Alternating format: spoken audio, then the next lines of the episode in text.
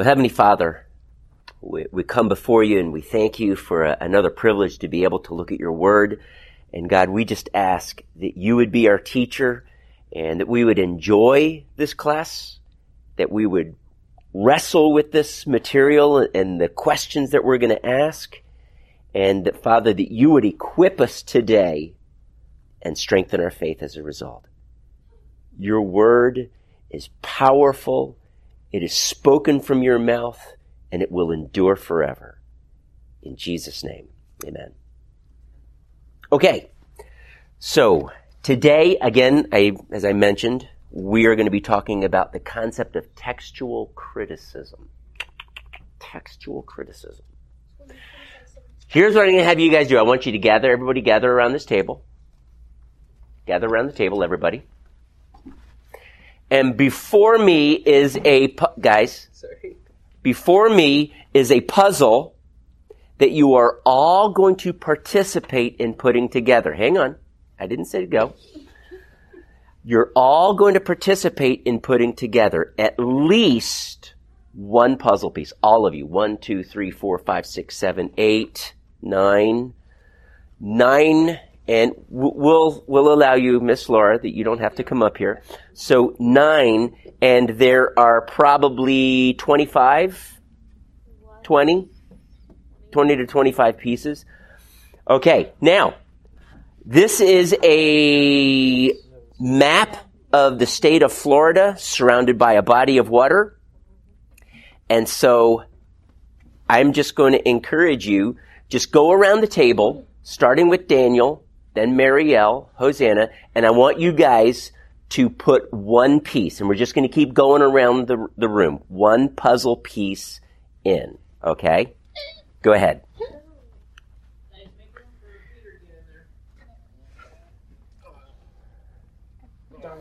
Okay, good. You guys, all right, generally start with the corners. That's what I do. Corners and borders. That's what I do. Who's next? that was the one You are thinking of Victoria. Doing. So Okay, sorry. that's fine. Hello, you're. Here you go. Okay. We have connected a piece. Okay. Good job, Good. Samuel. Okay. Samuel. See, Come on, Sammy, we Sam, have- I'm Fast, gonna pick up New. Mexico. Come on, Sammy, go, Guys, go, see how fast go. we can get this done. Go, go, go, Sammy. Or I will go for you. Stop, Brooke. It's not a race. okay, make a way, Daniel. It needs to be. Hey, Golly, just pick up one. Guys, Samuel, just pick up one. Saxon, you're next. Okay. And then- Which is kind of gross. Back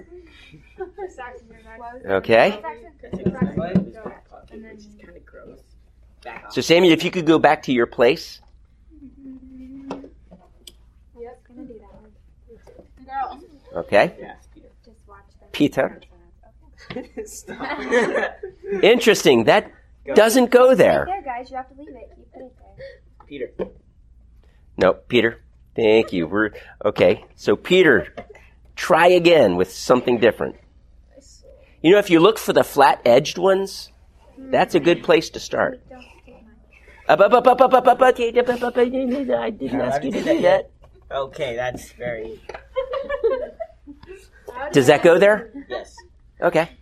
Oh, sorry. I put it there. No, Okay. How could that be I'm? That's it. So look ahead when it's your turn. Look at a couple of pieces. Think where they would go. I knew she would take I feel pitiful. I'm all alone. Florida. Somebody please connect to me. I'm all alone. Oh, it's my go? Yeah, It yeah. Oh my. God. That was Did literally she- the Is it my one go I now? knew. No! Whose turn is it? Yay, at least. Yeah, That one. Disney Brooks Oh, got next connected. I. You're welcome. Yeah. Somebody There you connect go. a piece from the outside. Ew. There we go. Okay, and Hillel's Go turn. alone. Uh. Stuck on the outside. Get the big piece and put it. Oh wow. I just trying to Oh. Think. No, that's not right. No. Uh, Oh. Hey, hey, hey, hey, hey. Sorry. Now we're not helping. We're not helping. Shh, shh, hey, hey. Not helping. I'm not. It doesn't go there. I bet you if you picked up a piece, Hillel, you would be able to find where it goes. You'd be able to figure out where it goes. Because the puzzle piece has only eight more pieces left to be put in. There you go. Okay. That works. Knew it. Okay. Marvelous. That was mine. Okay. Who cares, Victoria? I care. Peter. Okay. Peter. Seriously, at this point, you could pick up any piece. Here you go. That fits great. That was Mark. Someone take my next one. Okay. Nope, that's not it. Thanks. Yes, it is. Mario, pick up that one or that one. Uh-huh. Yes. She. I literally let her. I'll be so shocked if Brooklyn misses it. Okay. She did. Okay, marvelous. Bless you. it had to be. Miss Laura, so you can see they did a wonderful job. A 25 piece puzzle set. Okay, you guys have a seat. Wow, I feel so accomplished. it's tempting to do it like this. I knew, but it's just lazy. All right, I have in my hands two puzzle pieces that will relate to the lesson today. In my left, because there are two words that were used. Samuel, I need you to put that down and I need you to pick up a piece of paper to take notes. Okay? Otherwise, your mom is going to ask me, Pastor Mike, why did you let my son draw in red ink all over his hand? And I don't want her to ask me that. Black Oh, with a red. over. Oh, okay. Heck no. There are two words, very important words, that a detective must know and understand when he is detectiving or detecting or doing his thing. You know what I mean? In my left hand is a piece of the puzzle. It, i- it shows the St. Johns River, Orlando, and Daytona Beach, and a little bit of Cape Canaveral, at least the words to Cape Canaveral. This is called evidence. It goes to the crime scene. When someone walks into the crime scene, it is generally, the police have already done it, it's generally marked off by caution tape, yellow caution tape. All right. How many of you have ever seen that on a TV show? All right. It can, it can be over a door. So that means you can't even enter this door. If you cross the line, what happens to you? You get arrested. That's right. And why would you get arrested for just stepping on the other line of a yellow piece of caution tape? Hello? Because it's important, important evidence that cannot be messed with. Okay. Evidence. Whoops. Evidence. no. Evidence. You cannot tamper the evidence. You could plant evidence that could lead to the conviction of someone else as the cr- criminal. Or you could, if you're the criminal, maybe you would come back to the scene of the crime and remove some of your evidence.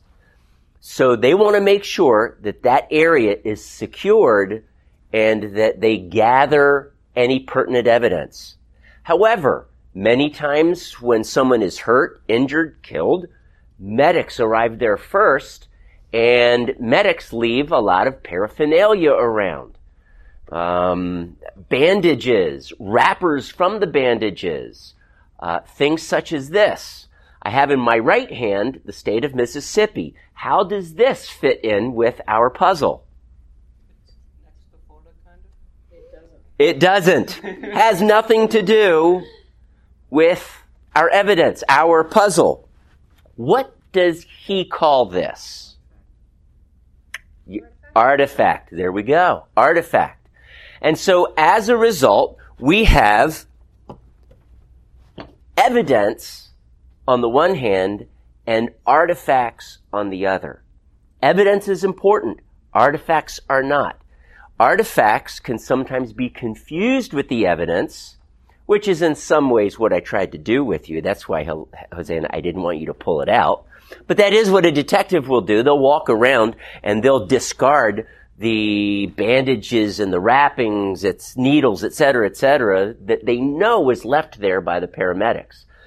There are sometimes artifacts that are in that enclosed area and they have to make a tougher choice. Is this part of the evidence or is it not? And there's actually some questions that he asks to discern whether it's a eh, piece of evidence or whether it's an artifact. Let me ask you this now. I mean, that's, that's some cool stuff, and I hope that the exercise with the puzzle was fun. It was rather simple. I think we can understand. I purposely added, what, one, two, three, four, five, six, seven, ten, twelve puzzle pieces that did not belong to this, and you quickly caught on that they didn't belong for a couple of reasons. Number one, they had things like Mississippi or some other state on them, and you, all of you, since you know the state of Florida pretty well, know that those states don't belong in the state of Florida. Number two, they're a different size. Number three, a little bit of a different color.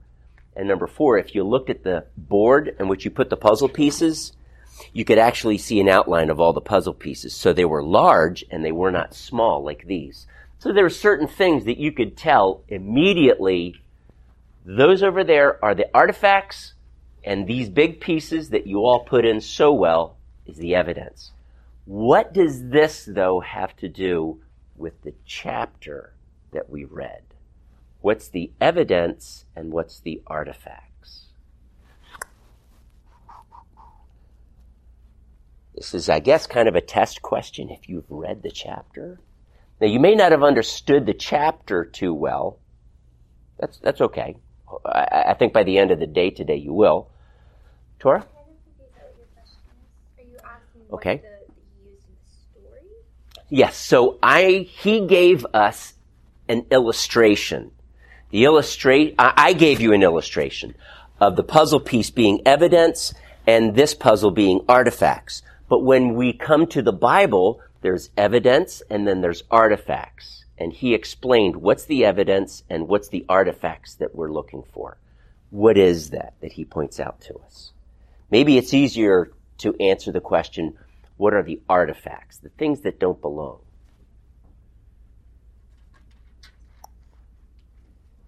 Didn't he say something about when the angel touched the water? That was an artifact because it just wasn't properly placed there. It just had Okay. no logical reason. To All right, that was an example that he used. He used about a half dozen examples of artifacts. All right, someone else want to add to that to round out our understanding? Hello, you want to give it a shot? Wait, uh, to say another example? Uh, just explaining what an artifact, as far as the chapter goes, what was an artifact to him? Explain what that is, how it relates. Well, it's, uh, okay.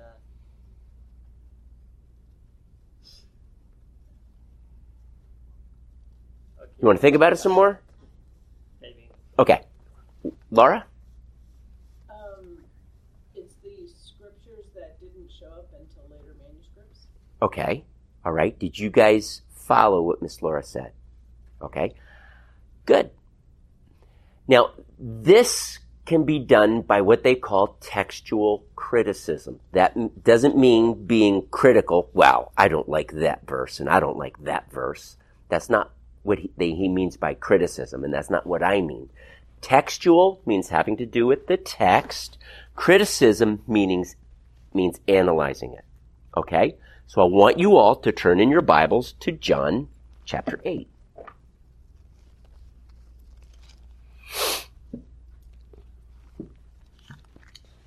In chapter 8, you said? John chapter 8.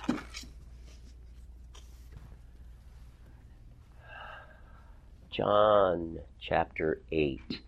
We're actually going to start with John chapter 7, verse 53.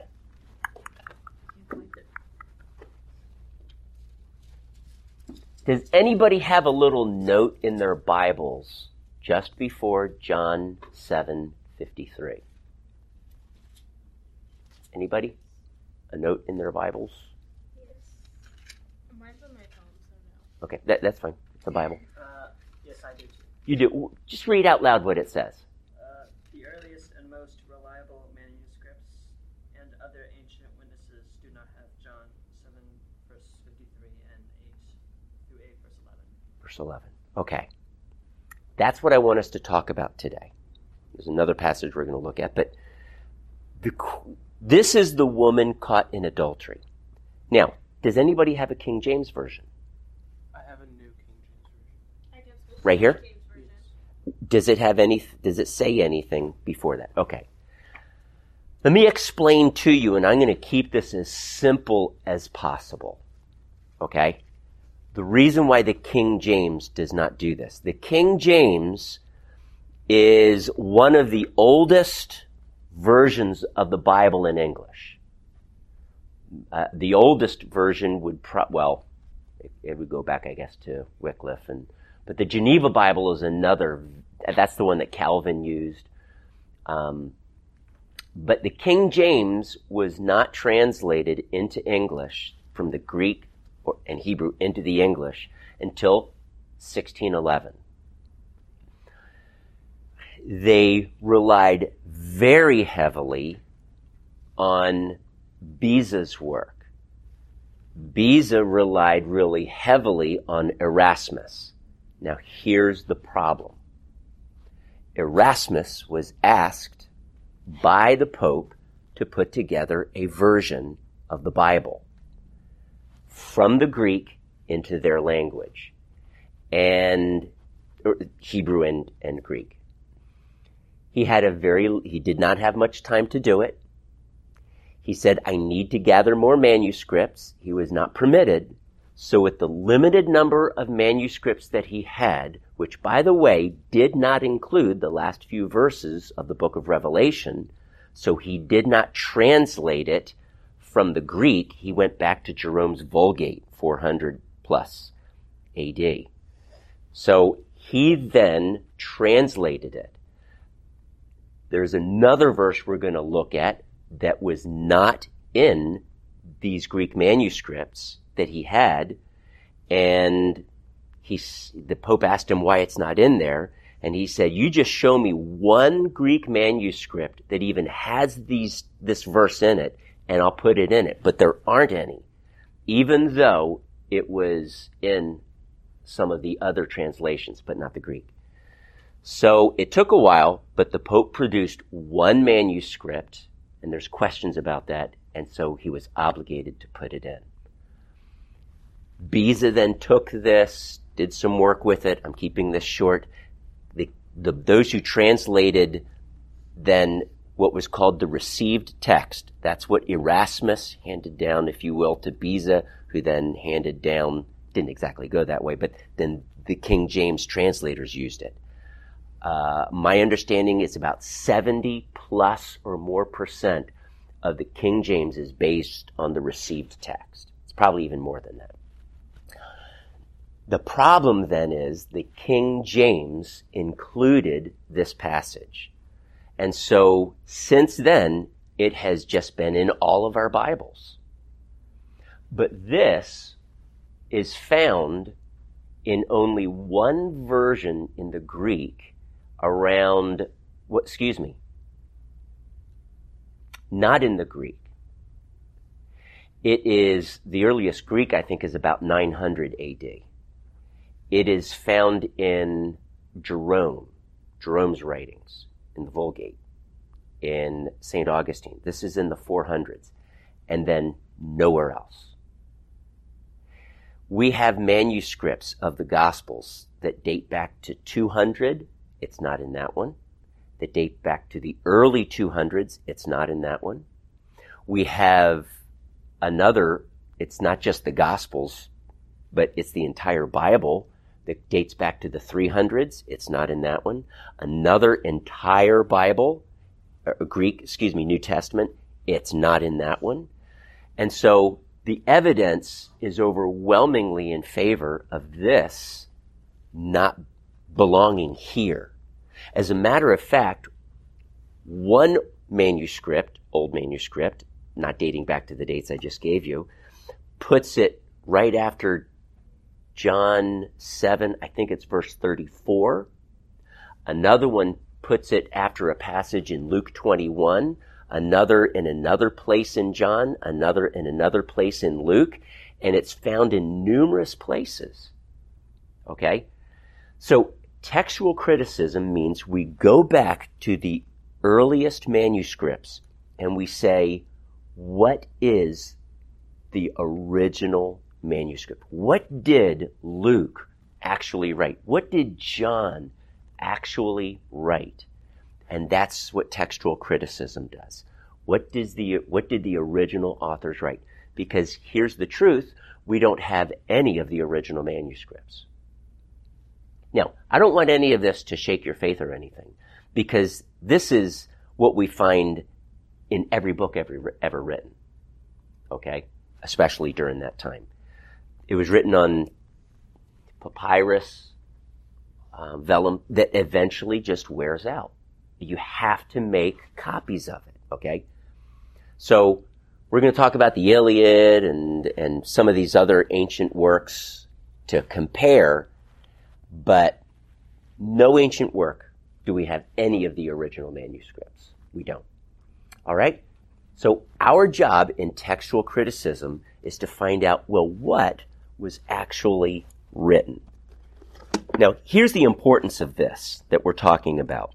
And at, whoops, as a skeptic, he says this, skeptics have pointed to passages like these, like the John chapter 8 one, in an effort to demonstrate the unreliability of the biblical text as an eyewitness account.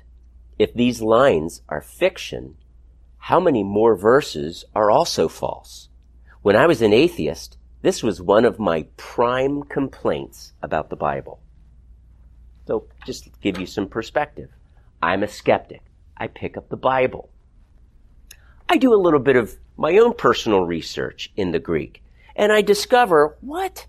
This passage in John isn't found in the most ancient and most reliable manuscripts that we have. However, the reason why the King James Version included it is because it was found in some Greek manuscripts that got copied in what we're going to call the um, the Byzantine tradition. That's what I'll call it. And so there's a, a line of texts that are copied over and over. And so the argument is because they were the most used texts and this was in it, that's what we should go with. But it's not in the oldest. All right? So the King James Version then says whatever is in the King James, that's what we go with.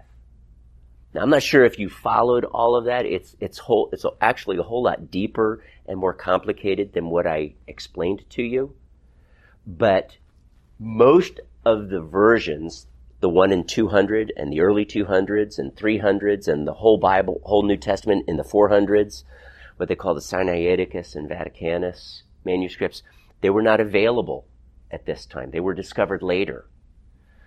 So many of these recent, many of these ancient manuscripts have been discovered in monasteries and so on uh, in the last 200 years or so. And so the NASB, RSV, NIV, those translators had those manuscripts available to them and they did their textual criticism and they just said, you know what? So that you know, um, John 8 is not in the oldest manuscripts. But here's the thing. When we look at it, we realize this actually is something that Jesus would do.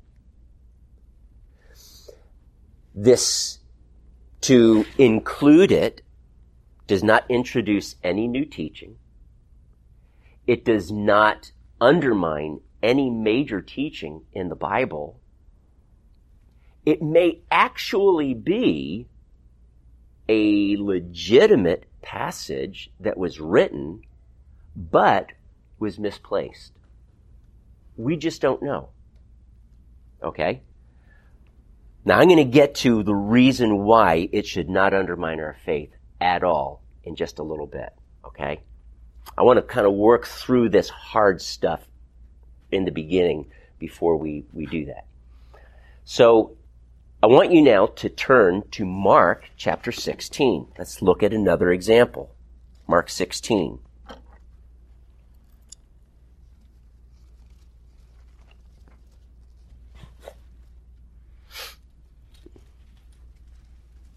Again, the John 8 passage, this Mark 16 passage, these are artifacts. Now, I have a Greek Bible and it does the textual criticism and it has little notes and at the and then then there's a just like you would read. You can see my Bible right here. There is a line right here, and then the footnotes are underneath. Okay, that's the way most footnotes are done. There's a line, and then the footnotes underneath.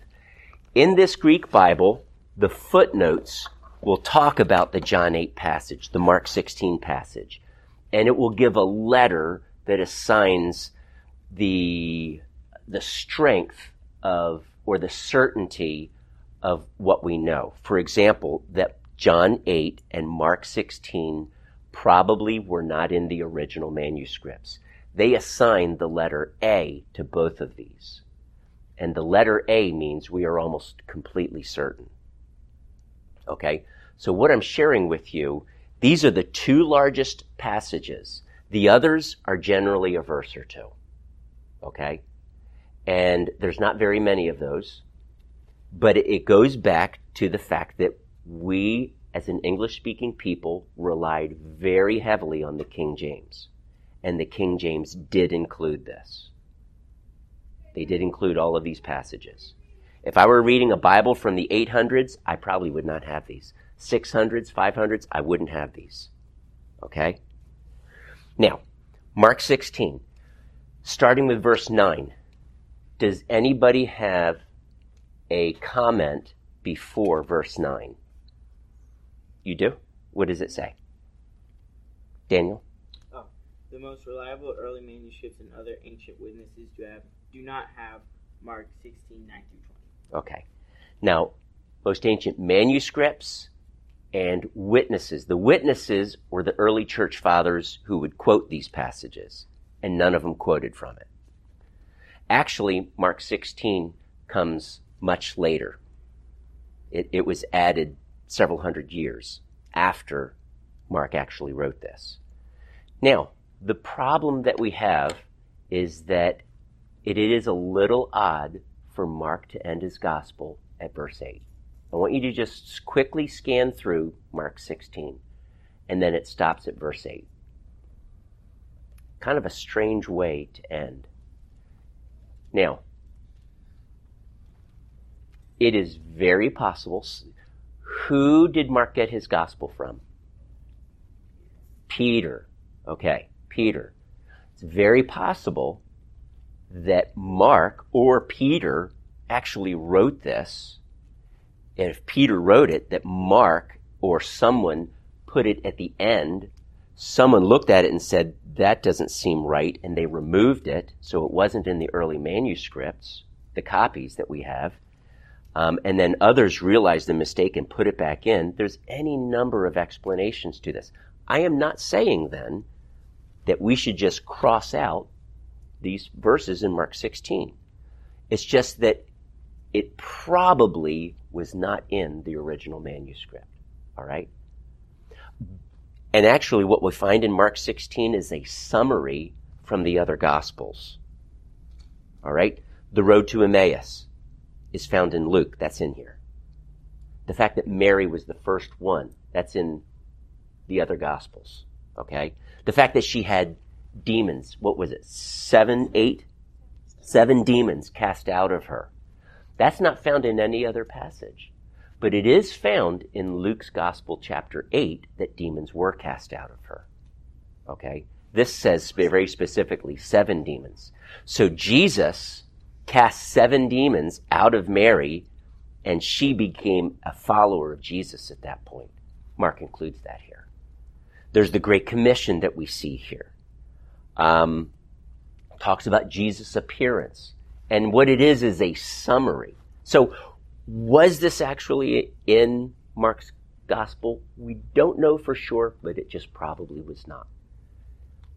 But let me just say this again. None of these additions, none of these artifacts in any way undermine any of the teachings of the New Testament. They just don't. Okay? Now, let me any questions with regard to that? There's actually a couple more that we could look at that he brings up. Um, there is one more, and that would be the one that I was referring to when Erasmus said, I don't see anything, any Greek manuscript. So I want to look at that real quickly and then ask if there's any questions. Okay, so turn to 1 John chapter 5. 1 John chapter 5.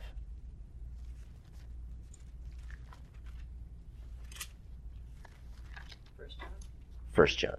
1 John. Okay, Saxon, do you have the New King James?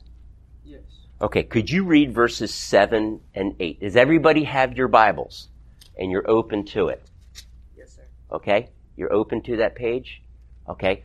So, chapter 5, verse 7 and 8. Read both of them. Seven and eight. Okay. Correct. For there are three who bear witness in heaven: the Father, the Word, and the Holy Spirit. And these three are one. And there are three that bear witness on earth: the Spirit, the water, and the blood. And these three agree as one. Okay. Those of you who have an NIV, did it read differently? Uh, uh, just a little. Okay. So the last part of chap, excuse me, the last part of verse 7 and the beginning of verse 8. Erasmus said, this is not in any of the Greek manuscripts that I have. But it affirms the Trinity and is actually a, a very solid passage that teaches the Trinity. The Pope said, you need to put that in there because if you don't, then what happens to our doctrine of the Trinity? Or it's a very important verse that teaches the doctrine of the Trinity. Well, the honest truth is there are a, there are hundreds of passages that affirm the Trinity. That is, that God the Father, God the Son, God the Holy Spirit are all God, three persons, one God. Okay? Not just this. And so to be honest, is this in the original? The earliest Greek manuscript that has this is in the 1500s. So as a result, Erasmus, the Pope produced that text. What's Erasmus going to say? Look, you had someone copy this, didn't you? That was his suspicion. You had someone copy this. But how are you going to tell the Pope that? Okay. So with great reluctance, he included it in it.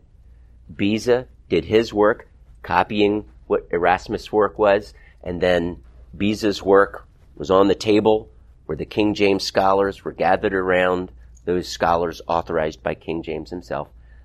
And in 1611, they included that verse as well. But the earliest Greek manuscript is like 1525. Okay? So, I need to tell you there are very few verses like this in which people say, well, the King James has it, but the earliest manuscripts don't. There are, there is some evidence for it being included, some for it being omitted. What do we do? And so they included it with a little footnote. And the NIV, NASB, RSV, they will put those little footnotes, not in the earliest manuscripts type of thing. Okay? So those are the artifacts. Here's another thing. Now this might be a little, well, should I even give this? There are times in which a scholar will make a copy, but make an error in his copy. Skeptics are going to come to you saying, the Bible is full of copy errors. How many of you have ever heard that reasoning before? The Bible has a ton of copy errors. Well, is that true? I'm going to do a little experiment with you. Okay? I want everybody to pull out a piece of paper. A separate piece from our notes, right? Uh, you could, no, it doesn't have to be. Nope. I want you all to copy down what I'm about to say. Okay?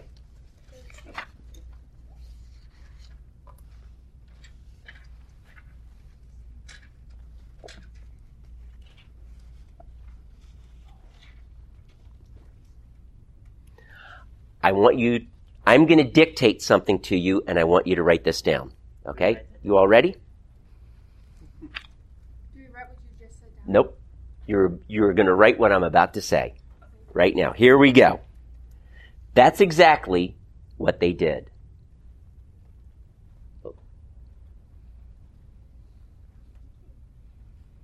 This is the only line that I'm going to repeat I'm not going to repeat anything else, okay? But I just, I'm going to repeat it so you know, so you write it down, Hosanna.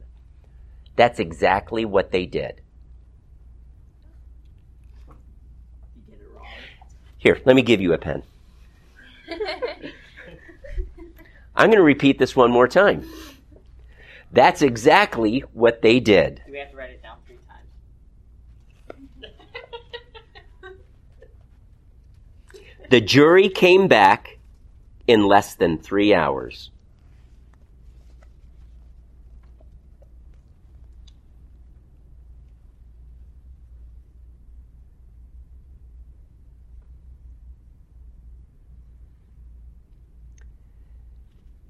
They were able to distinguish between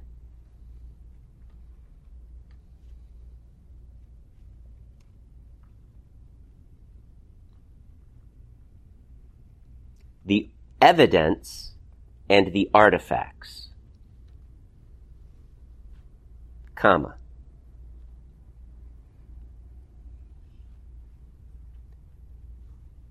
And they properly kept the cigarette butt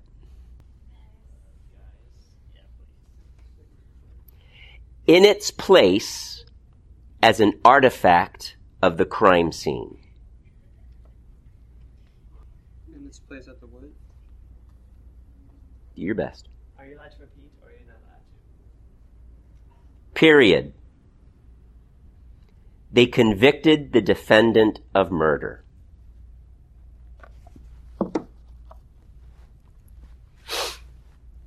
Yes. Period.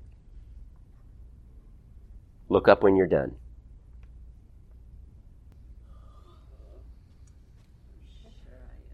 Okay.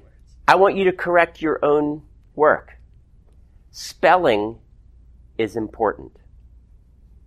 I'm going to read it to you, and wherever you wrote something down that's wrong, maybe a word that you repeated twice, or a phrase that you repeated twice, a word that you left out, then between the two words that you left the word out, circle that space. A word belongs there, or a phrase belongs there, and you didn't write it down.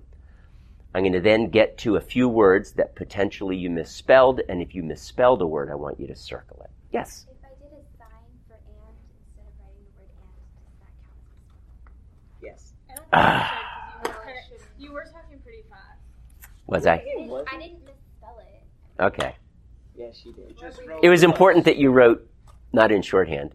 But things like this happened as well. Copyists wrote little signs and, you know, signatures, you know, hey, this may be in here, or a little personal thought about that, and they made a little annotation. And then later copyists thought, did, did he pull this out? Does this belong in here? Does it not? And so sometimes they included it as if it were scripture, but it's simply the copyist's remark, or a word or two, or maybe what he thought, the copyist thought the word should be, because he's looking at the other gospels saying, well, the other gospels use a different word here. Maybe that's what, maybe the copyist before me made a mistake. So he's trying to figure out copy errors himself, and he's trying to make um, correct them. Okay, I'm going to read this to you. You copy your own. Here it is. That's exactly what they did. If you made any mistakes on that line, I will crucify you because I repeated it three times. I hope you spelled the word exactly correctly. E X A C T L E L Y. I thought it was E G G. Uh. Eggs. Exactly. Yeah. Here we go. The jury came back in less than three hours. Don't keep writing. Don't write. And, and I'm simply correct. I'm simply rewriting it so that I don't have to. say just get a double feel for it. no, no, you don't have to. You don't have to. Just just focus on what you wrote and any corrections. And I did do it fast. And if I let, if you miss something, just be honest with yourself. You're not getting graded on this. Okay, halfway through you start saying commas or no commas and stuff. The- there- uh, Yeah, just punctuation, periods. Um, how many of you put a period after the word uh, after the words they That's exactly what they did. You put a period there? Okay. But I, I assumed you would, but when I came to the first comma, I told you to insert a comma. Where was the first comma? Where I told you it was. Uh, uh, as a punctuation, I meant like for that, that should have a punctuation because it's that is. So it should have a is that. Just forget about it. Yes, that's. Because I, I didn't say that is, I said that's. Was there Right. a period after hours? Right. Or does it count as a Yes. I'm sorry? Do we need a punctuation or does that count as a correction? Like, do we have to circle The correct word is T H A T apostrophe S. If you wrote that is, then it's wrong. Just circle is. No, I, no, I mean if we wrote it without the apostrophe. If you wrote it without the apostrophe, then it's wrong. Yeah. I wrote Is there a period? And and I'm I'm just I, this is an experiment. You're not getting graded for it. Don't don't come unglued. You're you're you're good students, okay? Is there a period after hours? Yes. The jury came back in less than three hours. They were able to distinguish between the evidence and the artifacts, comma. The artifacts. Yeah. Oh, okay. So if you put it in the singular, it's wrong. Just circle the ending. Well, wait, if I put artifact instead of artifacts, can I add S? Nope. You can't add anything. Oh, okay? I want to see how many mistakes you made. Because I'm going to guess that everybody made a mistake. Okay? So, comma after artifacts. And they properly kept the cigarette butt. Cigarette, by the way, is spelled C I G A R E T T E. If you misspelled it, circle it. Butt is B U T T. like, but. No, no, no, no, no. Like butt. Because it's hilarious. Pastor Mike is spelling out butt. And they properly kept the cigarette butt in its place as an artifact of the crime scene, period. Again, if you misspelled artifact, A R T I F A C T, if you misspelled that, please circle it. Lastly, by the way, scene is not S E E N, it's S C E N E. If you misspelled that, circle it. They convicted the defendant of murder. Defendant is spelled D E F E N D A N T. If you misspelled it, circle the letter. Uh, can you repeat that again? What was that? D E defendant. Oh. Yeah, D E F E N D A N T. Defend ant. Okay, how many had mistakes? Raise your hand. She did. Tora, no mistakes? Being so. Give me some, girl. All right. Any mistakes? Raise your hand. Raise your hand. Hello, I want to see that hand raised. I know you made some mistakes. Okay, okay. You all made mistakes? Yeah.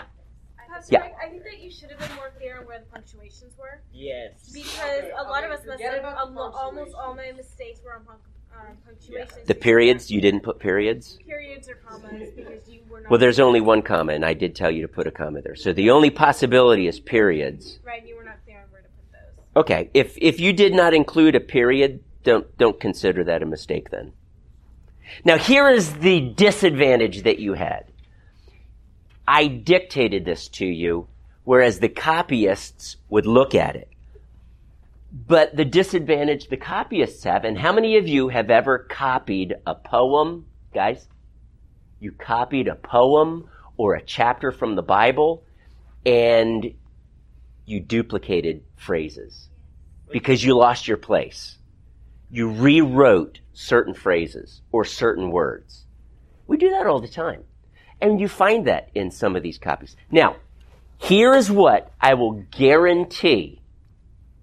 If I pulled all nine of your, I'm going to call these manuscripts. What you have in front of you is a copy. It's a manuscript. If I pulled all of them together with all of your mistakes, I can almost guarantee you that I will be able to come up with what's actually written here. Do you, do you hear what I'm saying? Even, how many mistakes did you make? Not including punctuation. Four. Okay. Um, now, I don't know that Torres is perfect, no mistakes, but if I compared, I would say there are four places in which you guys disagree. Okay? Uh, Hosanna, how many mistakes did you make? One mistake. Okay. So now I add Hosannas and I say, wow, you know, Hosannas is almost exactly the same as Torah's, but there's one difference.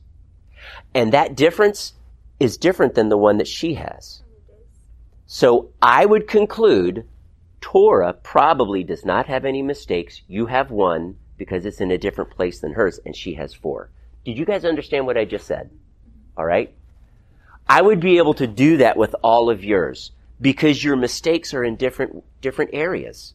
Some of you may have the same mistake. Two of you may have mistake in the same place. Say you spelled the word cigarette. Maybe half of you spelled the word. How many of you spelled the word cigarette wrong?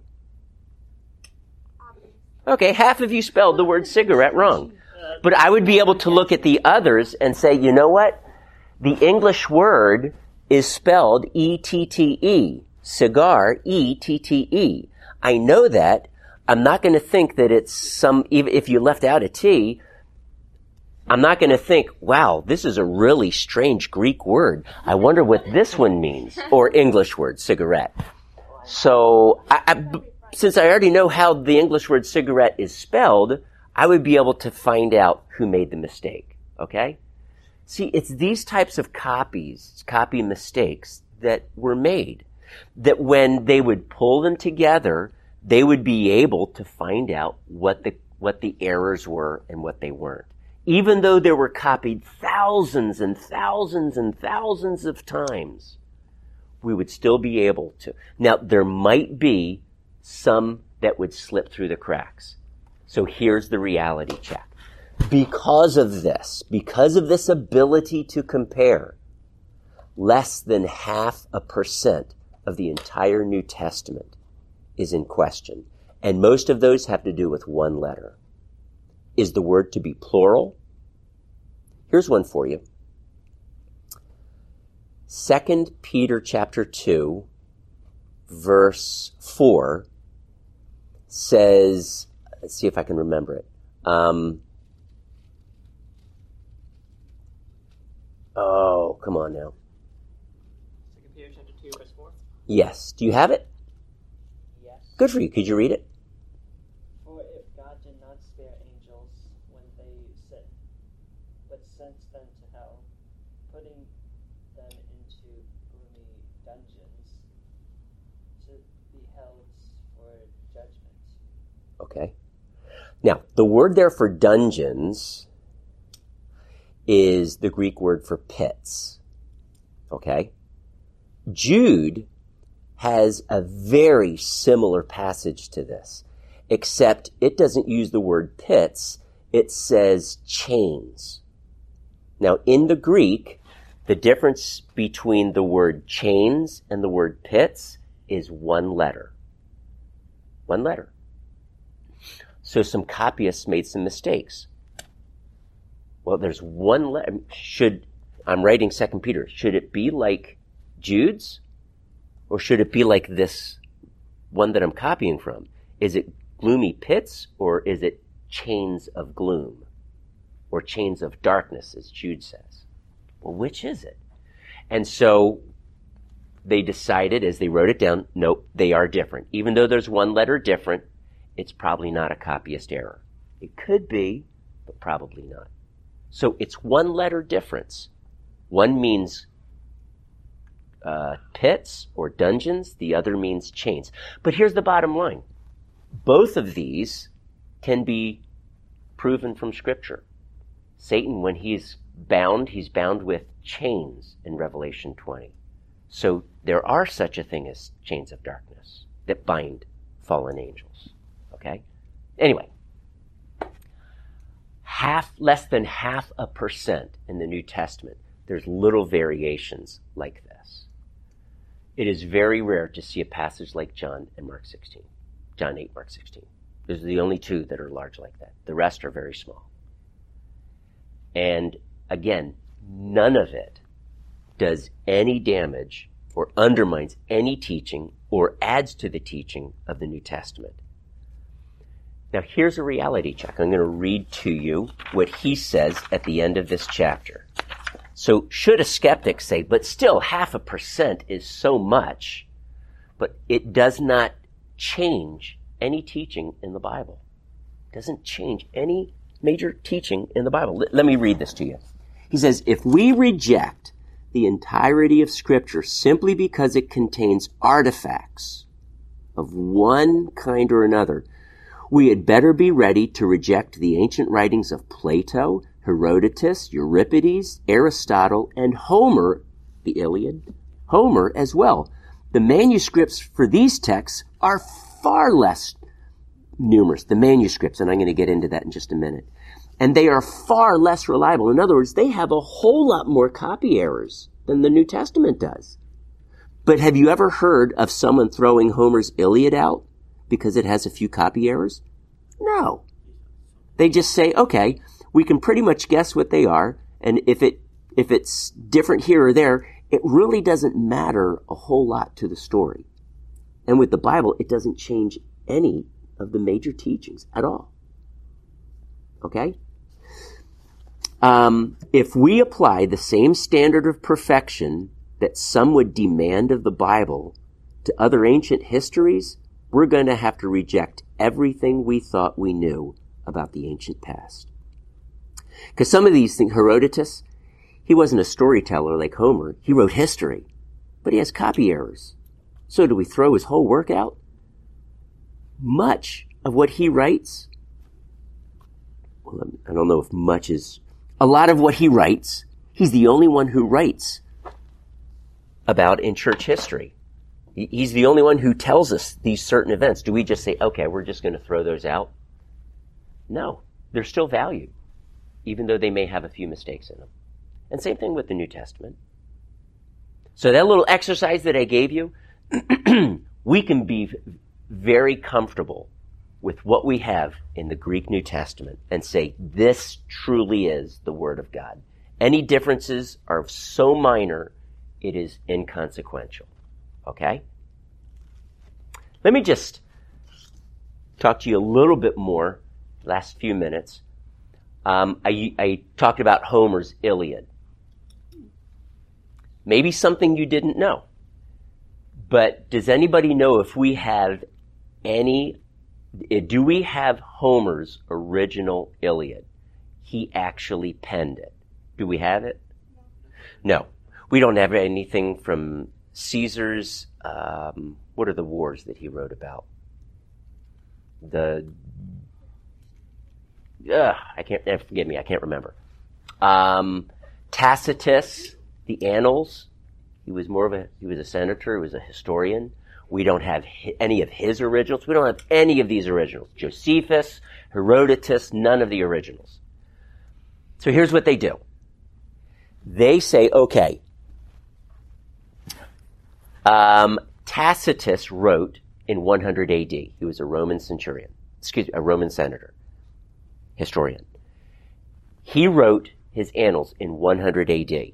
The earliest existing copy that we have of his work is 1100 AD.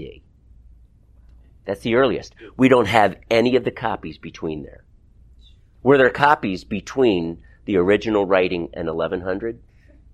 Oh, you better believe there were, because they just don't last that long. And people commonly read his work. So there had to be copies out there. But we don't have any of them. 100 AD to 1100. How many years is that of a gap? A thousand years. We have, and of the earliest manuscripts of Tacitus, we have only about 20 copies. Let me talk to you about, let's say, uh, Plato. Plato wrote around 300, 400 BC. Actually, I can give you the exact dates. Let's just say 400 BC. It was probably maybe 375, regardless. The earliest existing, or what they call extant copy, the early existing copy that we have of Plato's tetralogies is 900 AD. That's 1200 years of a gap. And we have only seven of them. But do people throw out the tetralogies of Plato? Of course not. They're valuable. Do people think that someone else wrote them? No. Do they think that there are so many errors we should throw the work out? No. Even though we have only seven copies and there's a time gap of 1200 years. How about Homer's Iliad? Homer's Iliad, we actually have 643 copies. Next to the New Testament, listen to this. Next to the New Testament, that's the most copies that we have of an ancient work that we can look at right now. 643. That's a lot.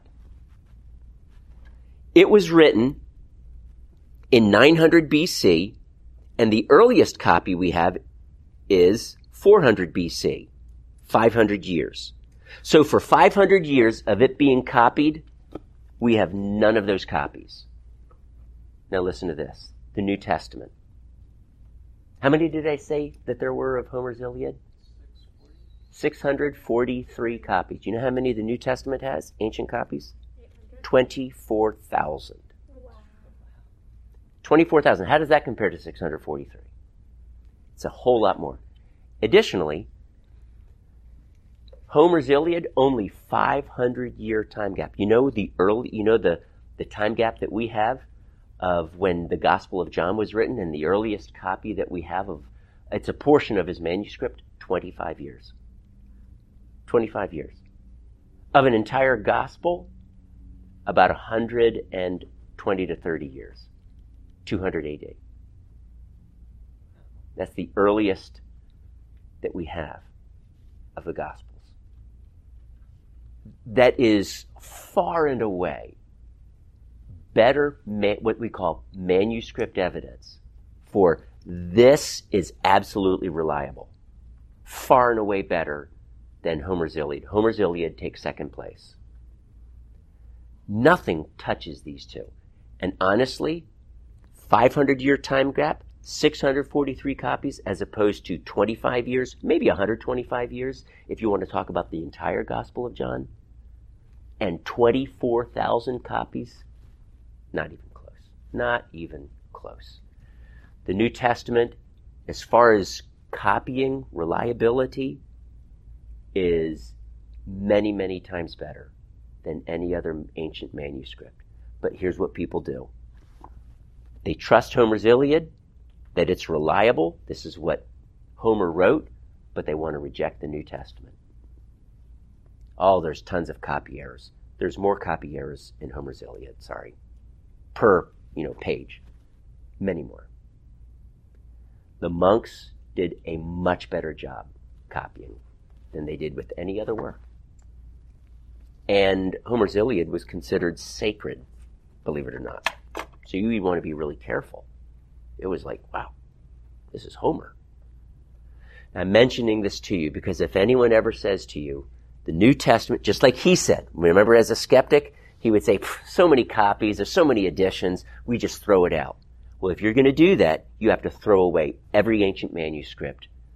And consequently, we cannot trust any history that anyone wrote back then because they all do it. Much worse than the New Testament. The New, so if we compare the New Testament with anything else, it is many, many, many times better preserved and therefore more reliable than any other work, any other ancient work. Okay? So I, I want to encourage you, what you have in front of you, that New Testament, is absolutely reliable. Absolutely reliable. Any variations are tiny. They're a word or a letter. Very few are additions like we read with John and Mark. Those are the two biggest, by far and away the biggest. But they don't change any major doctrine in any way. Okay? So I wanted to give this to you. If you ever had any questions, and if anyone ever asked you that, how do you answer it? Your Bible is much more reliable than any other ancient manuscript. Father, thank you for the reliability of your word. I know this was a tough class, and I just pray at least some of this would sink in and that we would be able to walk away with such a confidence in your word. And not only is it reliable, but God, it is authoritative. And I just ask, please continue to speak into our lives with such authority every day, God, through your word. In Christ's name.